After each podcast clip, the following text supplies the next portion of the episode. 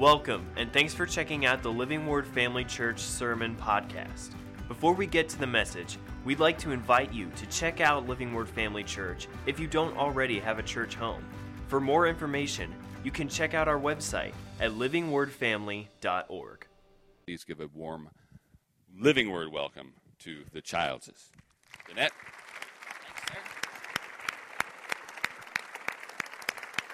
Amen. Wow. Munadore. Sabor Yesu. What'd you say? Sabbath Yesu. He did it. You see, when I went to Niger for the first time in 1997 for our scouting trip, I got violently ill too. And they thought I would never come back. So I don't know that that's a sign that it's not where you're supposed to be. I'm just saying that. Um, in fact, I- where are the other brochures out there or do ushers have the brochure? We we have instead of a prayer card this year, we have some brochures that we would like to pass out. But it is so good to be here. We always look forward to being at Living Word. Yeah, and, and the ushers can go ahead and pass them out. And we did our scouting trip in 1997. We moved in 1998, which means this is our 20th year. In fact, what is this, July 4, 15th today? July 19th, 20 years ago, is the day that we moved to Niger. And so we put together a brochure that has kind of a timeline of everything that's happened ministry wise and even in our family over those 20 years. And God has been so faithful as we were singing this morning. He has never failed. Um, we haven't had giraffes in our service, but we have had chickens and goats and animals like that walking around. In fact, it was just a couple weeks ago, we were in one of our village churches, and I was sitting there, and there was chickens. There was a chicken. They're not supposed to be in there. They're supposed to try to keep them out. And it occurred to me, it's like this isn't normal, is it? I mean, to have chickens running around in the in the service. So I took a picture because sometimes we have to be reminded by other people that things that are not normal anymore. But um, anyways, we are so happy to be here to be in the states to share God's faithfulness. As Pastor said, we came from Tulsa yesterday. We arrived. Our daughter Tanika, I don't know how many of you remember her. She was here two years ago, and that Sunday evening shared a little bit. Well, God's done a ton of stuff in her life since then, and she got married on Friday morning.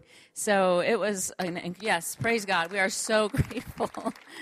We're so thankful. She married um, a man from Nigeria who she met in the States. Well, she actually knew him in Nigeria when she was there, but they weren't a thing then. But it was after he separately came to the States and they reconnected. And we're so um, pleased that God has connected them together. And Neil, especially, as Nigeria is his heritage and now really even his legacy, our legacy. And so Stephen and Tanika, we followed them. They're on their way. Um, they spent their first night. They went from Tulsa to Springfield, and then um, so we were. She was texting me um, yesterday as we were coming because we went from Tulsa. We went through Springfield, and she said, "Oh, we just left, and now we're going to the Arch." And we passed by the Arch, and we thought about going and trying to find them, but then we thought they wouldn't like that, so we didn't do that. But anyways, they are gonna. We're headed from here to Minnesota, and they're actually going to spend part of their honeymoon up with my family up in Minnesota. So we get to see them again. So, anyways, God is good. God is faithful. And he's been doing amazing things in Niger. This, as Pastor Scott said, was a, a milestone year for us.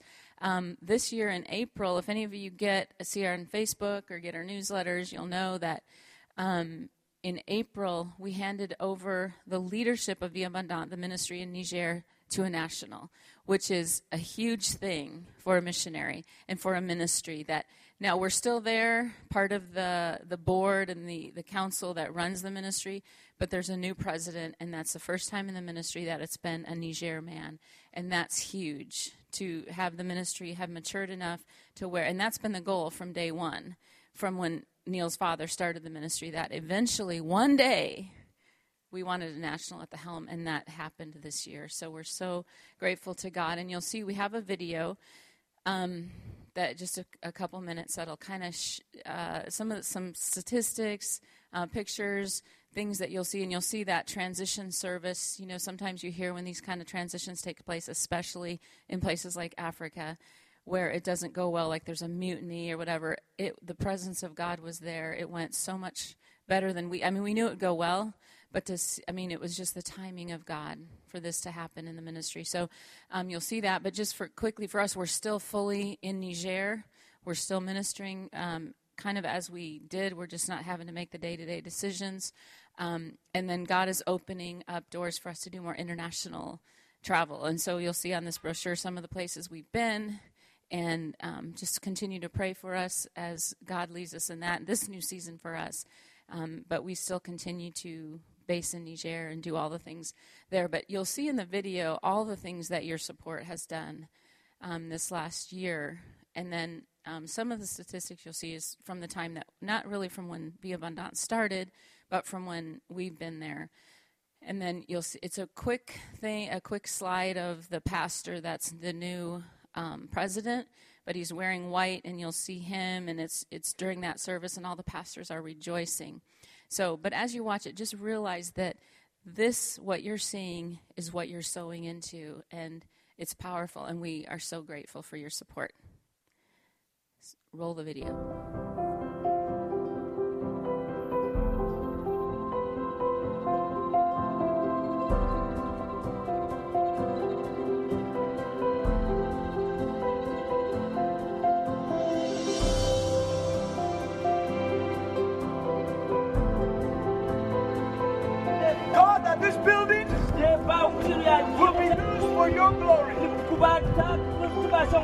That the gospel will spread all around. We dedicate this body, this building, in the name of Jesus.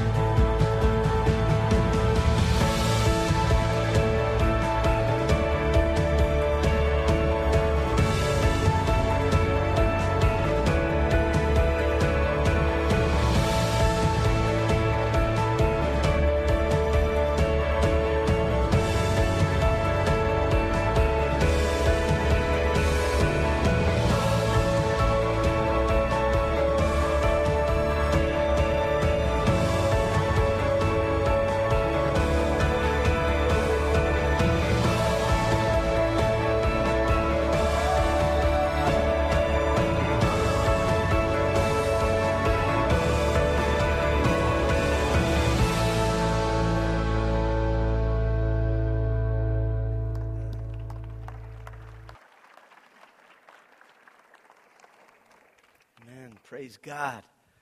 Hallelujah. It is always a privilege to come and be here with Pastor Scott. Thanks for that steak last night. That was awesome. Just watching that video that we've watched so many times in the last month, I was still getting choked up. And I'm realizing that my emotions are just really raw.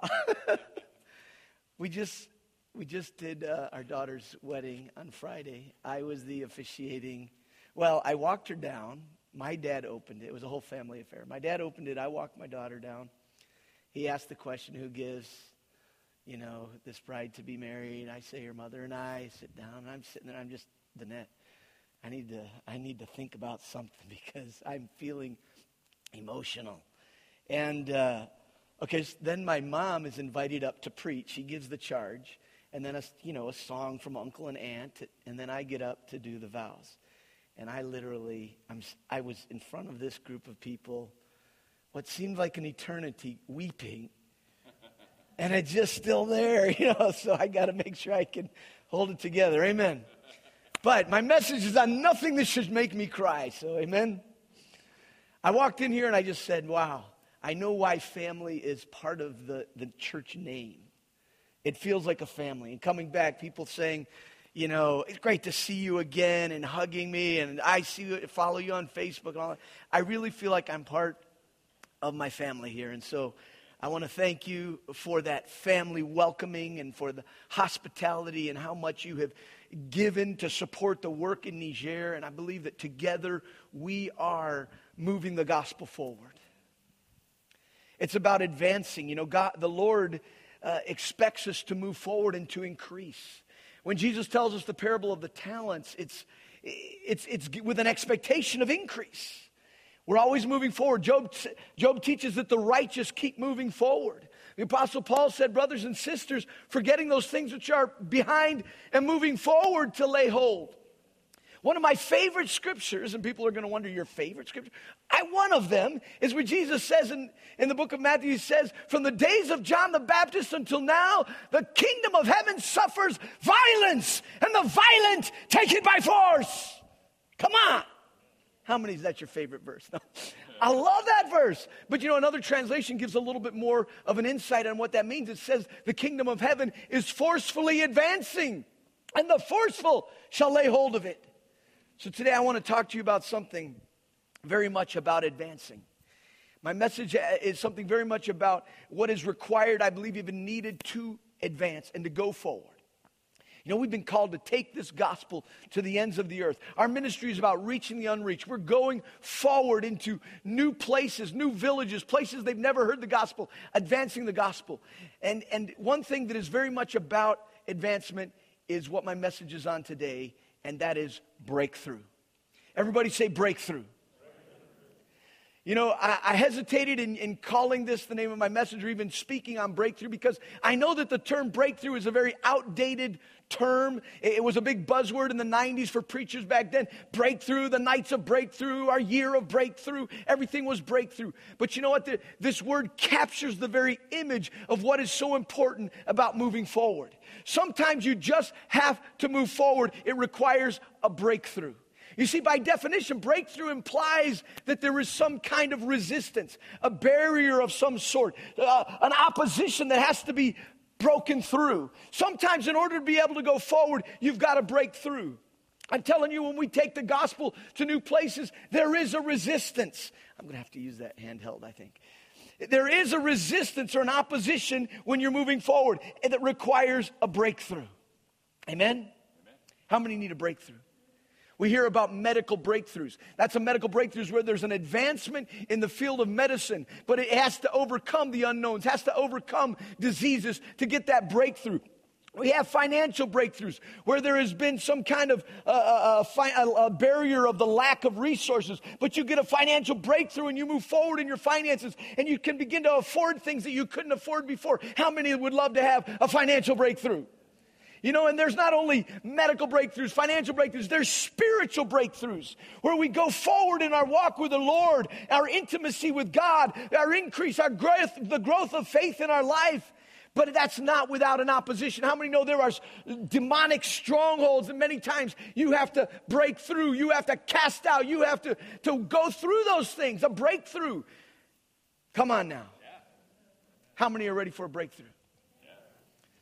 Well, if you have your Bibles, let's turn to First Chronicles, I want to read in First Chronicles chapter 14 about a breakthrough. We're advancing the gospel. We're so, eh, when Danette mentioned just our, our, appreciation for, for the offerings that you have given that have helped to, to move the gospel forward, we don't say that lightly. It's truly from the bottom of our heart because we cannot do what we do in Niger. So, a big part of what we do is we come back to say thank you. And I hope that when we come back to say thank you, then we can bring a deposit of our love, our gratitude, and a word from the Lord. And so I, I believe the message I have today is really a word from the Lord for you. And I believe that through this word, we're going to experience breakthrough. Are you ready for a breakthrough? So we got, let, us turn to First Chronicles chapter 14. I'm going to read from verse 8 to 11. And I'm going to read it in the New King James Version. And it says, starting in verse 8 Now, when the Philistines heard that David had been anointed king over all Israel, all the Philistines went up to search for David, and David heard of it and went out against them. And then the Philistines went and made a raid on the valley of Rephaim. And David inquired of God, saying, Shall I go up against the Philistines? Will you deliver them into my hand? And the Lord said to him, Go up, for I will deliver them into your hand. So they went up to Baal Perazim, and David defeated them there. And then David said, God has broken through my enemies by my hand like a breakthrough of water. And therefore they called the name of that place Baal Perazim because it was the place of breakthrough. Everybody say the place of breakthrough. I want us to come to a place of breakthrough this morning. The place of breakthrough. It is a place of healing, amen. It is a place of deliverance. It's a place of moving forward. And this place was a place where David experienced, experienced victory over the enemy, and he called it the place, place of breakthrough because it was the place where he broke through. By my hand, God has broken through against my enemies. I love this passage. From this passage, we could find all kinds of, of principles of breakthrough. I mean, very quickly, you could see the one breakthrough very clear there is prayer. And I think we would all uh, kind of have an idea how important prayer is for breakthrough. Uh, they used to have the bracelets that they would put on that says P U S H, push. Pray until something happens. It gives that idea that you pray until you get a breakthrough. But here we see David, he wasn't just about talking about praying, it was he inquired of God, Shall I do this? So it's not only prayer being a principle of breakthrough, it's, it's prayer for God's direction. Powerful principle of breakthrough, but I'm not talking about that this morning. The, the, another principle you can draw out of this passage is, we are to be involved in the breakthrough that God wants to give us in our life. David said, By my hand, God has broken through against my. That's a powerful principle. There's so many principles we could draw out of here. Is that mic on? I'm just going to go ahead and I, I don't want to keep grabbing my ear for. I, I must have funny shaped ears, and mine and Scott's ears are completely different. Amen? All right. Okay. You're still with me. All right. But the principle that I want to look at this morning from this passage is on confrontation. Everybody say confrontation. Here it says when when when the Philistines, the enemies of God's people, the enemy David's enemies, when they heard that David had been anointed king, over all Israel, they went out to search for him. They went out against him. How many know that, that uh, when you begin to move forward, you begin to advance, it attracts enemies? I've heard one pastor say, We never had this kind of opposition until we got into our own building. You know, we never had this kind of uh, problems until we, we reached this certain level of size. It's like the, the, the more you grow or the, the more you advance, the more enemies that seem to come. Well, here David is promoted and he's put in as king over over all of Israel, and the enemies come out to search for him. And what does David do? It says David went out against them. He went out to confront them. David could have acted like nothing was going on. He, he could have acted like he didn't know there was anything going on. He could have he, he could have ran away and hid, and there were times that he has run away and hid. But here he confronted him. And one thing we're going to see with David is every time David would confront things, he would get breakthrough and victory. But when David would not confront things, what would happen? You'd begin to have Absaloms coming up. And with those Absaloms, all kinds of, uh, of wreaking havoc of, of all sorts of consequences. But I love the confrontation that we all know David for. I love that confrontation where as a young boy, his father sends him to go and take supplies to his brothers who are at war with the Philistines. And as he shows up on the scene, he hears this giant Goliath out there calling out all kinds of mocking things against the people of God and saying these sort of things. And he looks around and he sees that all of the soldiers, everybody's hiding. Even the king Saul is gone. And he comes up as a boy and says, Let no man's heart fail. I'll go and fight him. He was conf- ready to confront. And he says, as he stands out there and he goes out to fight Goliath. I mean, I love to just picture this young boy coming out to fight this Goliath. And, and Goliath starts to laugh at him and says, You small boy coming at me with sticks and stones. And he says, Today, I, today the Lord will deliver you into my hand. I, you, you, I come to you in the name of the Lord, the God of the armies, whom you, you have defied. Today, God will deliver you into my hand. I will smite you, and I will remove your head from your body, and I will feed your carcass to the beasts. Come on, when did confrontation become a bad thing? Come on. He confronted him. He got his breakthrough. He went there and did what he said he would do and removed his head. Confrontation. You know, so often today, confrontation is seen as this kind of this bad thing. But you know, Jesus taught us to confront. Jesus showed us how important confrontation was.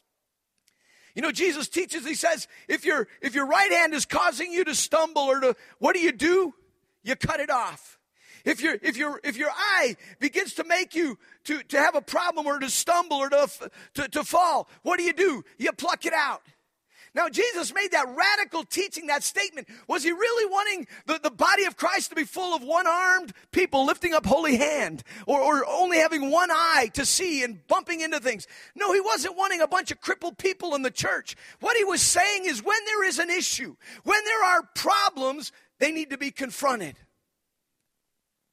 I said, when there are problems and there are issues, they need to be confronted. But we're living in a time in our culture we're living in a time, even in the church, where we don't want to confront.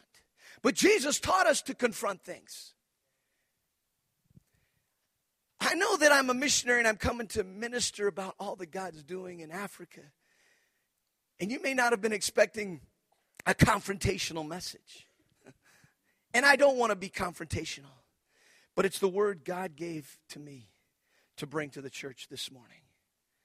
Everybody say confrontation. Jesus taught us to confront. Cut your arm off, pluck your eye out, confront the issue. He, he uh, when, when Jesus comes across the, the religious people of that time, the Pharisees, what does he do? Does he do the politically correct thing? Does he tolerate their, their, their foolish religious ways? No, he says, You hypocrite! You whitewashed tombs! You're all beautiful on the outside, but inside you're full of death. He confronted them. That's confrontation when he went into the house of God and he sees the house of God and all the things that they're doing in the house of God. He sees that they're, they're, they're, exchange, they're exchanging money and they're trading and they're bringing animals in and they're selling. And what does he do, Jesus? He goes over there and he makes a cord and he fashions it and he, and he puts this whip together out of the cords and then he goes and he confronts you know jesus jesus could have put signs on the walls and says uh, no trading no marketing no selling of animals in the house of god that's passive aggressive that's not confrontation. We've got to confront. Jesus said, if your brother does something against you, if something happens, what do you do? You go to him. You don't avoid it. You don't just let it go. I mean, the cool thing now today is just, oh, just let it slide. Just, you know, don't, don't worry. Just tolerate it. No, you confront it. You know, the Bible teaches us to confront. Jesus' example was about confronting things. He overturned the money. Ch- I mean, I love that about Jesus. When he, when he wanted to deal with it, it was a confrontation. He overthrew the tables and money went everywhere. Confrontation. I will remove your head from your body. Let's be confronters. You know, the, the Bible says have nothing to do with the evil, the, the the works of darkness, but rather expose them. The Bible says the city that is set on a hill cannot be hid. You are the light of the world.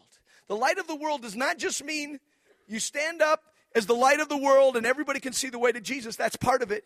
But as the light of the world, it's also that we stand and we begin to expose things going on. Until there is confrontation, there's no transformation. Until there is a confrontation, light cannot come into the situation. Man, they're saying, what kind of missionary is this today? Confrontation. We need to be ready to confront ourselves, and we need to be ready to allow the Word of God to confront us. Remember when they were walking on the road, Emmaus, the, the, the Emmaus road, and as, as Jesus had spoken with them when he left, they said, Did not his words burn in our hearts when he shared the scriptures with us? The Word of God is a confrontation. The Holy Spirit's conviction can be a confrontation to us. We need to be about confrontation. We need to be ready for confrontation because listen to me, we'll never experience breakthrough without a confrontation. You'll never be able to go forward and experience that breakthrough without first confronting that barrier. When we carry the gospel to places that have never heard, we've got to be ready to confront the forces of darkness because until you f- confront sin, until you confront the devil, until you confront those things that for years have been boundaries and hindrances for the gospel going forward, until you confront it, you'll never get through it. So many things stay hidden in darkness because nobody wants to confront it. In Niger, we're working in Niger now for, for 20 years.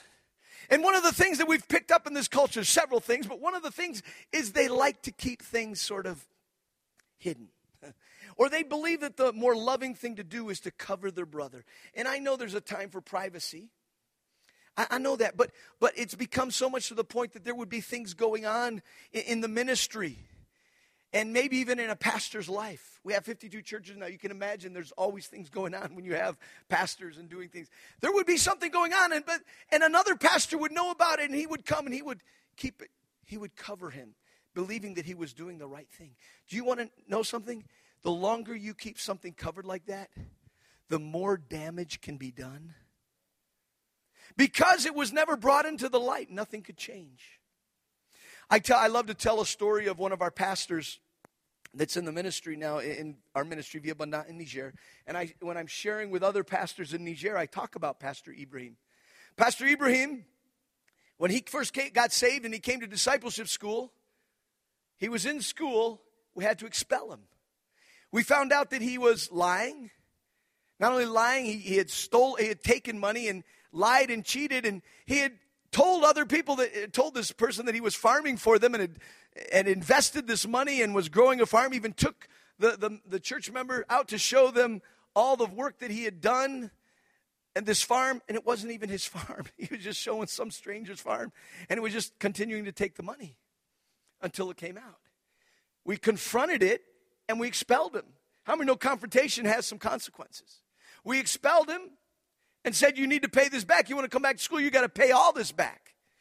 But he did. Praise God for confrontation opens the door for change and transformation. Until it's confronted, there's no change. Man, you're a quiet group. Confrontation. Everybody say confrontation. Today, Pastor Ibrahim, he not only paid it back, he went, finished his discipleship, went on to do pastoral, to go through the, the ministry to, for training, pastoral training. And today he's not only a pastor, he's a pastor of pastors. He oversees eight churches in Vie Abondante because he was confronted. One of the greatest breakthroughs you'll ever experience in your life is repentance. When you repent, two other people that worked for us in Niger, same type of job, working in our, with our family, helping us out in, in our home. One is Delphon. Delphon uh, had been working for us for a few years, and we begin to sense that there were things going on. Now, you can just kind of ignore it. You can kind of act like you don't know what's going on, but we begin to pick up signs that he was in a relationship he shouldn't have been in, and he was getting caught up in doing things he shouldn't have done in that relationship. And we didn't fully know it, but we confronted it. Confronted it, and it comes out. Bring it into the light. So Delphine is confronted for this relationship.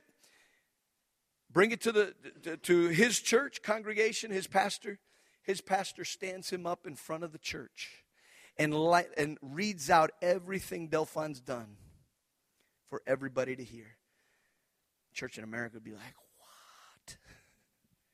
He did this He did this, he did this, and he will not be able to do and he was actually helping in the praise and worship at the time and, and had a role. He will not do anything for three months. I think it was three months, he said. Three months. Delphon took it. He took all the exposing of his sin, being confronted in everybody, and he repented. And he went through it. And today, Delphon, well, of course, he, he lost his job with me right then. He was confronted, and there were consequences. But today, he works for me again. Not only works for me, he works in our well drilling ministry. You saw some wells being dug. He's part of that crew, and he's now the worship leader at one of the main churches, the one you spoke at. Amen. Change. Repentance opens the door for transformation. But now there's another guy, Lukeman, who also used to work for us, same kind of role in our home. And Lukeman, we could always kind of sense there's something not right here.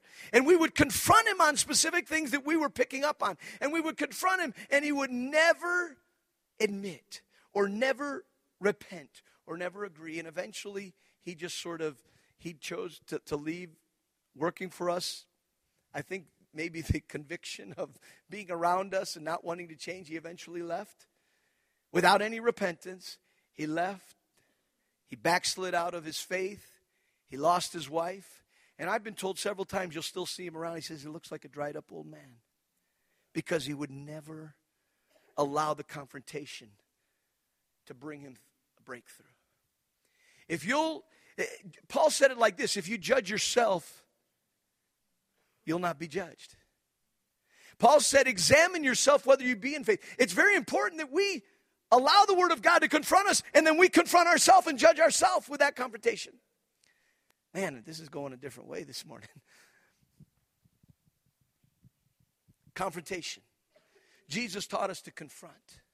I mean, even when you see the uh, you see Peter when he's telling Jesus is telling his disciples how he must go and, and to Jerusalem, and he's going to be arrested, he's going to be killed, and and and when Peter hears it, he says, "No, Lord, this isn't going to happen." And what does Jesus do? Does he let even that slide? I mean, you can kind of understand Peter saying, "No, Lord, no," because what Peter was saying was against the will of God, and immediately Jesus Jesus turned to him and said, "Get behind me, Satan." He confronted those words that were contrary to the will of God. And not only in his confrontation did he correct, but he exposed the real root of where that was coming from. You see, when we begin to confront, we expose the enemy. It says, uh, do not have any fellowship with the works of darkness, but rather expose them. We're the light of the world. From the beginning, confrontation. God put confrontation from the beginning. In the Garden of Eden, he, he created the whole Garden of Eden and told man, Adam and Eve, You can enjoy everything you want, all of the trees you can eat of, except for one tree the tree of the knowledge of good and evil, right? And what does he do with that tree?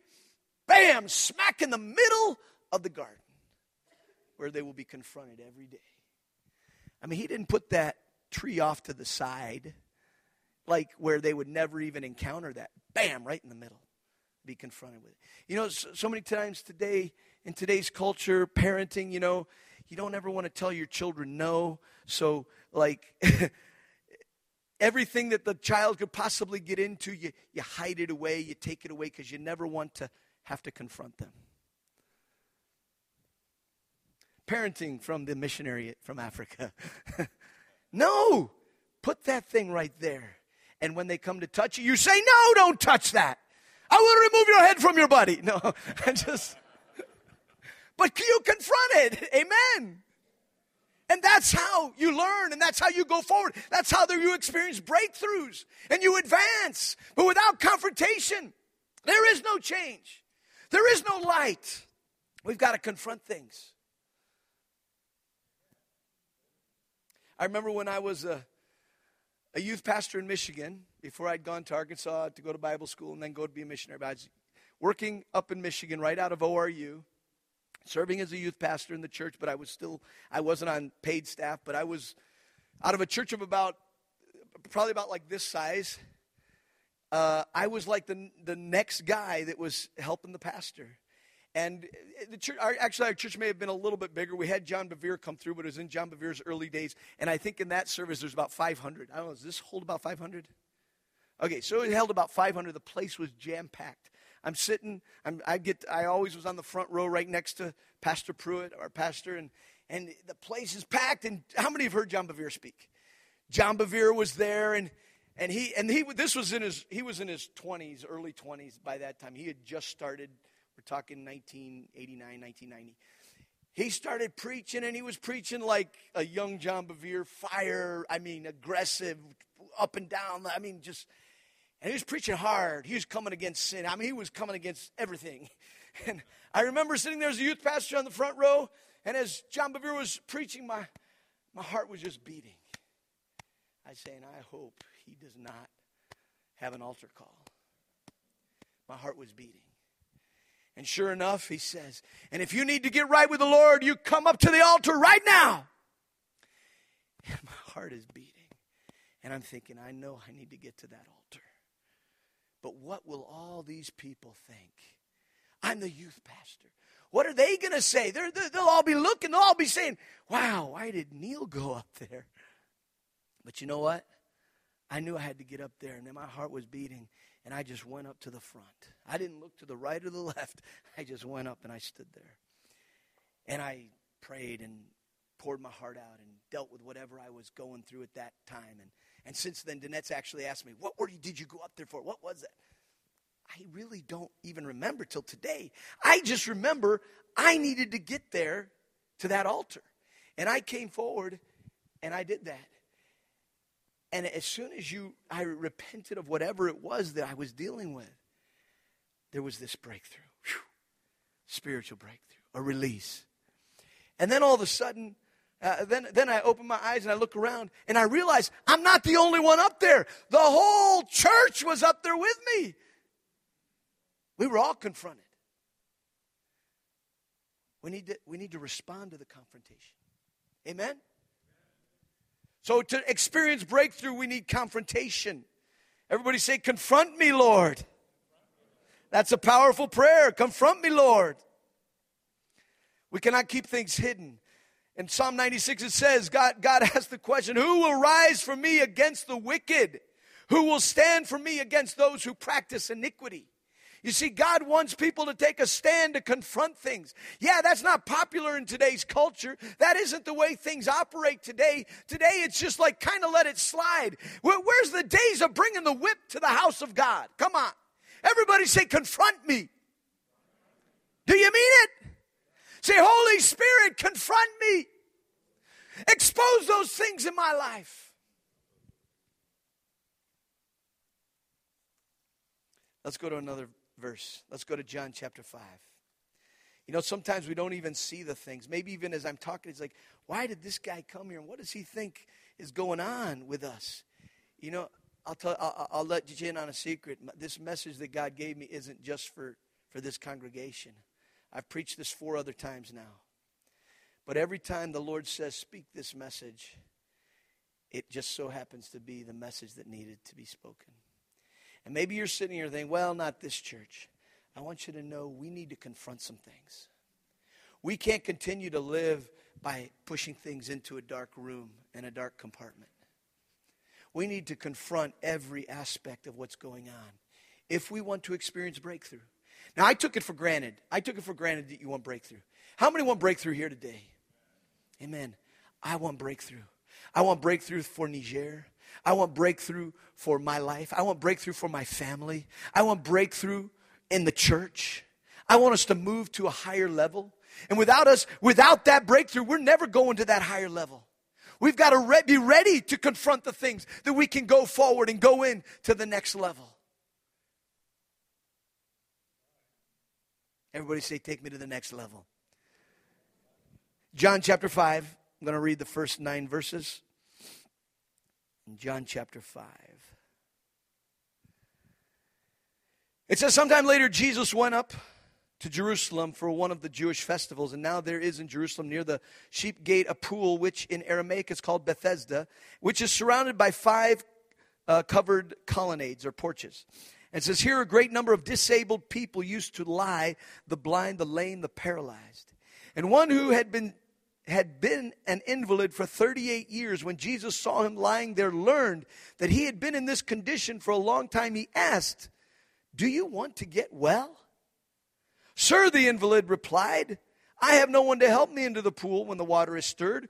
While I'm trying to get in, someone else goes down ahead of me. And then Jesus said to him, Get up, pick up your mat, and walk. And at once the man was cured, picked up his mat, and walked. Toby, come on up here. I love to uh, use Toby here as an illustration. Here, here we come to the pool of Bethesda. And Jesus comes here and he finds a man. Here, lay right there so they can see it. Comes and finds a man by the pool of Bethesda. Well, first of all, we, we read, as I read there, you picked up that by this pool, it, it says that an angel comes and stirs the water, and the first to get in gets his healing. I mean, so this was a place of healing and deliverance. It's a place of breakthrough. Amen? How many know that today there is a place of healing? Faith is a place of healing. The presence of God is a place of healing. Living Word Family Church is a place of healing. Oh man, you missed the time to like show me your amens there. I said, Living Word Family Church is a place of healing. Amen. Amen. So we know there's places of healing. Even today, there's a place of healing. This was a place of healing for all kinds of sicknesses. How many know that just like there were all kinds of sicknesses back in Jesus' day, today there are all kinds of sicknesses? Well, here Jesus comes to this man who's by the pool of Bethesda, and it says there's been a man there Toby was his name. No. And he had been sick for 38 years. Imagine 38 years. I mean, there's a lot of us here. Well, not here. a lot of there's a not me, but there's a lot of people that aren't even 38 years yet. That's a long time. 38 years. I'm speaking to a more mature church. You got to Usually I can say that most of us here aren't even 38, but that's not true here. Amen? Hey, I'm with you. Praise God for us older folk. Amen? Now I've offended half, more than half the people. Come on now, give me some, give me some feedback. Come on, say I love you, brother. Okay. Okay, so here, Toby is 38 years by the pool of Bethesda, and Jesus comes up and it says, as I read, knowing that this man had been there for such a long time, by the pool of Bethesda, the place of healing, he asked the man, Do you want to be healed? Now, think about that question. He's been there at the place of healing for 38 years. Do you want to be healed? Now, I don't think Jesus was trying to be funny, and I don't think he was mocking the man. What was Jesus saying when he, what was he doing when he asked him that question? He was confronting him. Because without confrontation, there's no breakthrough. Without confrontation, there's no change. Imagine this man, 38 years, he's been in that position. Imagine his view on life. What are you seeing there, Toby? Imagine this is your view for 38 years. You begin to see the same thing. And Jesus had to come and confront him. Do you really want to be healed? Sometimes we can be in something for so long, we're so used to it, we've gotten so used to it that we don't even think there's another way. We don't even see any other way out. So he confronted him so that he could experience his breakthrough and said, Do you even want to be healed? And now he responds. And now you would think a guy that's been waiting for 38 years to get his healing would say, Yes, I want to be healed. What does he answer? He says, I have no one. I have no one to help me when the water's stirred. I have no one. You know, that's his view. There's a lot of people that that's all they see. I have no one. I'm all alone. There's people around trying to help him. I have no one. But Jesus had to confront him that he can see it a little bit different. Do you really want to be healed? I have no one. And then he says, I have no one to help me. And he says, and then when I'm trying to go, somebody else goes in ahead of me. You know, some people, it's always, the way they see it is always everybody else's fault.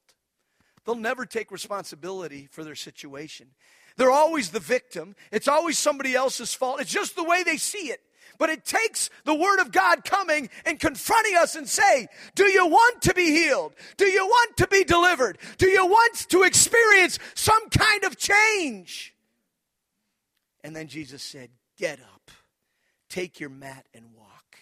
And it says immediately he got up. It says immediately he got up. It says immediately he got up. And he took his mat. Amen. Hallelujah. Confrontation. Without that confrontation, no breakthrough. You want to go forward, you want to advance, you're going to have to experience a breakthrough. If you want to experience a breakthrough, there's going to be a confrontation. Breakthrough begins by seeing where you are and where you need to be. And if you're so caught up in seeing everything just a certain way, for 38 years, it's been this way. 38 years, nothing's going to change without a confrontation. So many, some people have kept things hidden for 38 years. Some people have kept things just a certain way for 38 years. And you need to be confronted. In Niger, I told you they like to cover things. They like to cover. They think the loving thing is to cover. And so things could be going on in the ministry, and I didn't even know as the head of the ministry, there were some things going on. And until it and it continued to get worse and worse until I was made aware. And then we expose it and we confront it and then we can correct it and then things can begin to change. But until the confrontation, it continues on. And I know, listen to me, believe me, I know confrontation is not fun. Oh, it's not fun. To say no to your child that wants to get into something and mess with something, it's not fun. You say no, and then you have all the screaming and the crying. Do you know what? It's just like that when we get older, too. It doesn't change. You confront, and there's all the screaming and the crying and all the mess. It's still there. Confrontation, but without that confrontation, we never begin to see it differently. Sometimes we think we see everything clearly, and we don't. Toby's here, and I'm going to tell a story. I may have told this before because I, I love this story. But when Toby was just just a young boy, I don't know, maybe three, four, five, five years old, he had a really close friend. His name was Philly in Niger. Philly was Philly and Toby did so many things together, always playing together, and and uh, a little Niger boy, and they were best of friends. Well, one furlough, we go we go back to the states for a few months, like like we do, and and while we're gone, Philly has an accident in Niger, and a car backs over Philly's um, stomach area. And through that accident, Philly survived, but he was left with a condition where he could no longer control his bladder. The muscles had been damaged or such that he could not control his bladder. He was urinating all the time. Uh, he could not control it. And so you can imagine with that type of situation, that type of problem, his, his, his clothes were always damp and wet and smelling bad. Such a stench and odor that would come off of Philly. You could smell it a mile away. From here, we would know when they came into the church. You, it was that strong. My eyes would water. I remember when when Philly would so we come back and Toby's still you know best friends with Philly and he would come and ask Danette if hey mom can can Philly come into my room and can we play in my room? Okay, but don't get on your bed. You guys can play on the floor. Just stay on the floor.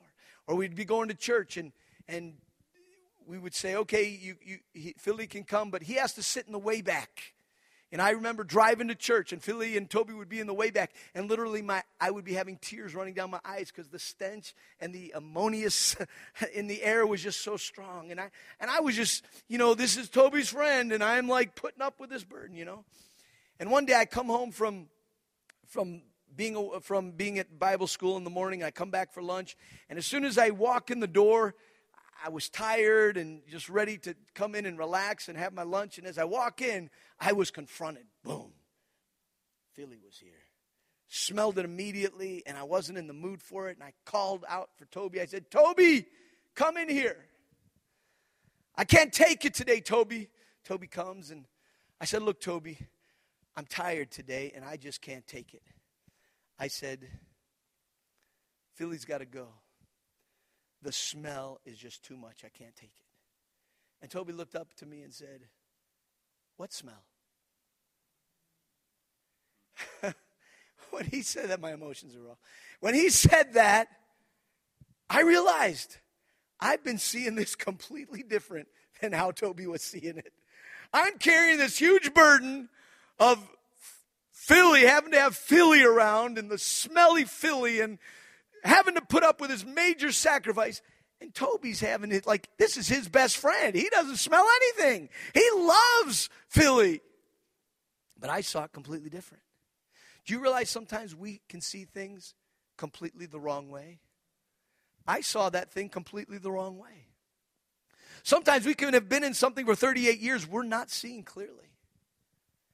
Sometimes we, we need to be confronted that we can see it in a different way. I want to read one, one more passage this morning. I didn't look at the time I started. What time do y'all 11:30 you get done or 11? Let's go let's go over to Mark chapter 8. Mark chapter 8. I got 5 more minutes. Oh, he said we have no, we have two services. We got tonight too. Okay. Mark chapter 8. Are you with me now?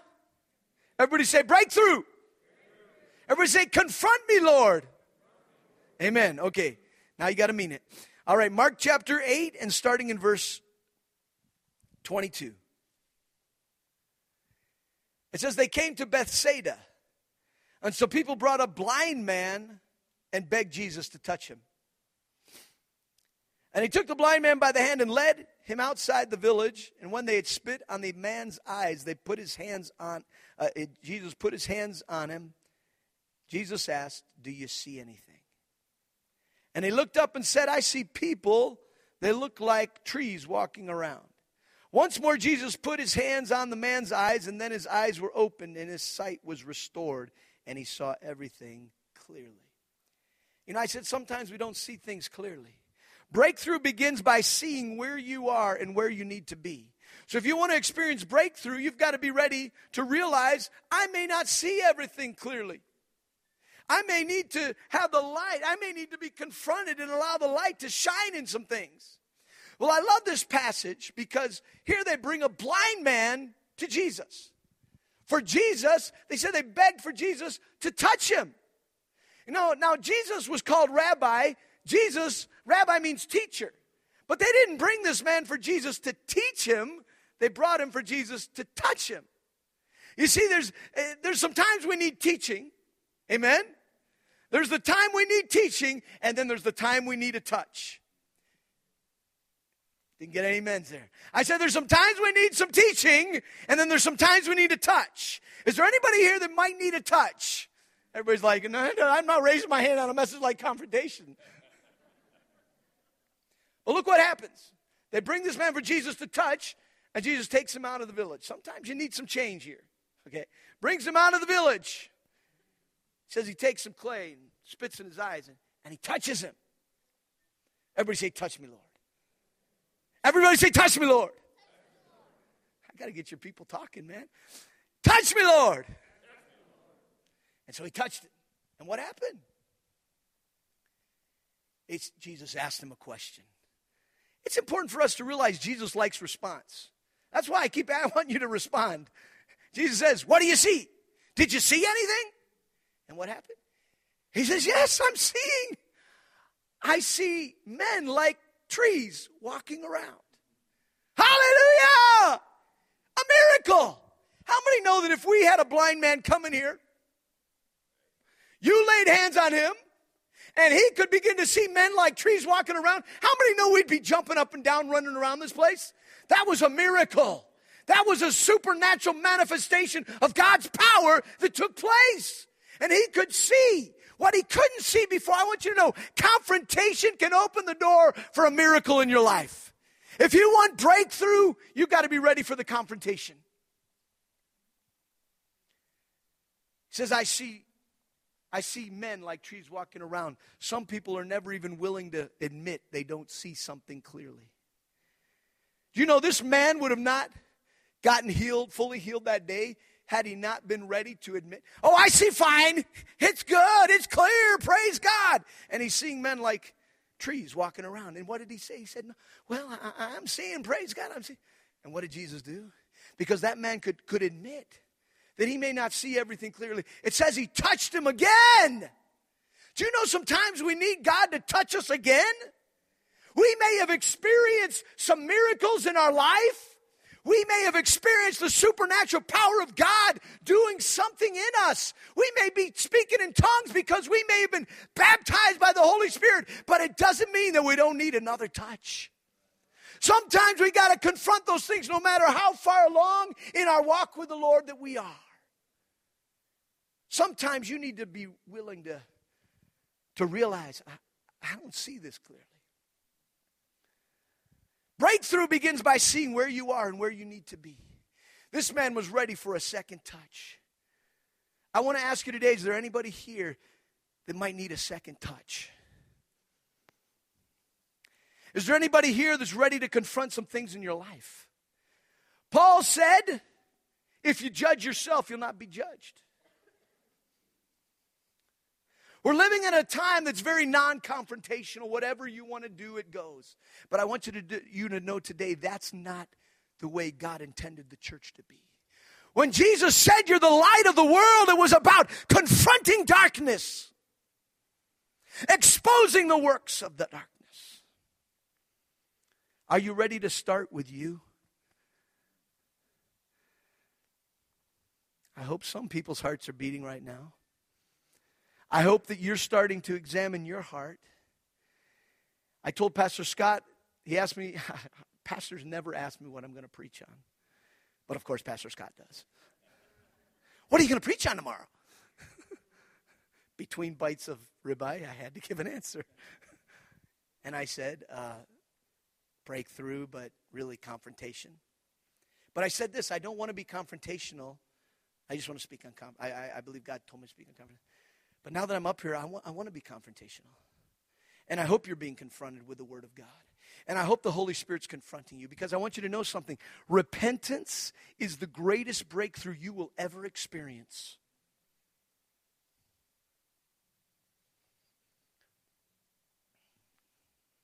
Will you stand up this, this morning with me? Without confrontation, you'll not experience breakthrough, and without breakthrough, you will not go forward. You, will, you can stay in the same place for 38 years. Why? Because you'll, ref, because you'll never choose to allow the Word of God to confront you. You know, we can be in the same building, in the same room, hearing the same message, and receive it completely different. My prayer today, right now, is that you're not just being confronted by Neil Childs, you're being confronted by Holy Spirit. And I pray that if there are things that, that, that you have been not clear, that you have not been seeing clearly in your life, that you'll be willing to admit and say, I see it's like men walking with trees. I need a second touch. And if I could ask all of you to just be, look into your heart, maybe, maybe it's easier if you close your eyes. Close your eyes and just begin to examine your heart and say, God, are there things in my life that need to be confronted? Maybe while this missionary that was supposed to come and talk about God's love for all people, and now he's bringing a confrontational message. Maybe if that doesn't sit right with you, maybe it's because God wants to confront you. If the Holy Spirit is speaking to you and you see and you know you need a second touch, I want the Holy Spirit to touch you today. And I want to open up the altars for you to come and be touched by the Holy Spirit. I don't want to touch anybody today. I want God to touch you. I don't want my words to confront you. I want God's words to confront you.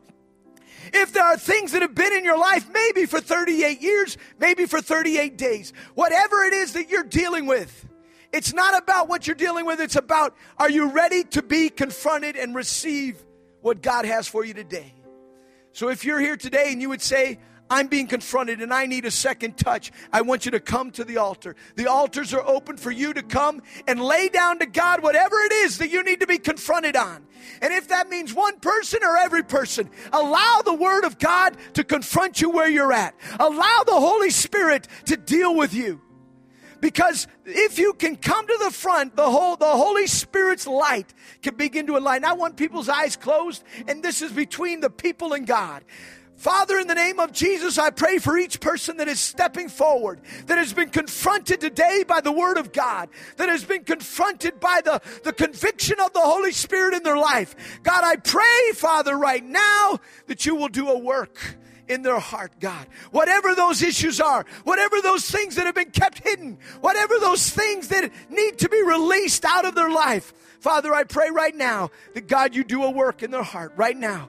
Oh, through the power of the Holy Spirit, touch them again, that they will see clearly, that you will move them from where they are to where they need to be. God, that they will experience breakthrough in the name of Jesus. Breakthrough in all parts of their life, God. Spiritual breakthrough. Right now, I pray for spiritual breakthrough in the name of Jesus. And God, I pray for financial breakthrough. I pray for emotional breakthrough. I pray for physical breakthrough, health breakthrough in the name of Jesus. God, I thank you, Father, for your Holy Spirit working and moving right now in the name of Jesus. Lord, I pray that we will see clearly. I pray, God, that everything that has been kept hidden will be brought out into the light in the name of Jesus. Rene de la mossa basondora. Father, we thank you, Lord, for the confrontation of your word. God, we just pour out our hearts to you, God. I thank you, God, that you are a good God. You are a loving God. You are a merciful God. You are a forgiving God. You are a miracle God. You give us deliverance. You work and do what no man can do. You touch in a way that man cannot touch. You deliver in a way that God, only you can deliver, Father. I thank you, Lord, for right now moving in the hearts of people. Hallelujah. I continue just to confront today if you're here and you haven't moved out and you know you should be at the front, I'll just go ahead and press the issue. There's still time to step out to the front. I'm not asking you what you did. It could be big, it could be small, it could be an issue of how you see things. But don't allow the opportunity to be confronted to pass you by. Because without confrontation, there is no transformation, there's no change. Confrontation opens the door to change. The altars are here. You can come, you can sit, you can walk back, you can, but you need to be allow the Word of God to confront you today. Ramoti kilemondi. Father, we thank you for your Holy Spirit, God, for the work that you do in the hearts of people, God. We thank you, God, that you are so good to us, God. God, we thank you that through confrontation we receive breakthrough. We thank you, God, that you are moving us forward and you are taking us to a new level, a new place, God. And we know, God, that confrontation is never fun, but God, we receive it and we experience that breakthrough right now in the name of Jesus. I thank you for leadership in this church, God. I thank you, God, for the leaders that are in this church that carry that anointing and that, Father God, that carry the, the wisdom and the insight. And, and Father, I just thank you, Lord, for blessing this house from today with great breakthrough in the name of Jesus. I pray, God, that there will be a breakthrough in the families. I pray, God, that they will experience a breakthrough in their ministry in the name of Jesus. Father, I thank you for breakthrough from today, God breakthrough from today in Jesus' name. I want to encourage everybody that has responded in some way. You know what level of issue that you confronted in your life and you allowed God to confront. You know whatever issue that could be. I want you to know some things you can just take care of between you and God, but most things, if you have dealt with anything that you, that you know God was confronting you on, I want to encourage you to take it to your pastor. Because you know, one thing about confrontation is you confronted yourself and you'll not be judged because now you've confronted it. But then there's also, you gotta, when you, the Bible says that when you confess to one another, there is a healing that takes place. And if there are things that have been kept in the dark for a long time, and you bring it out to God, which you may have done time and time again, until you tell somebody, that thing can still continue to try to hold you. There's a release that takes place. So today, my last word before I hand back to Pastor is this.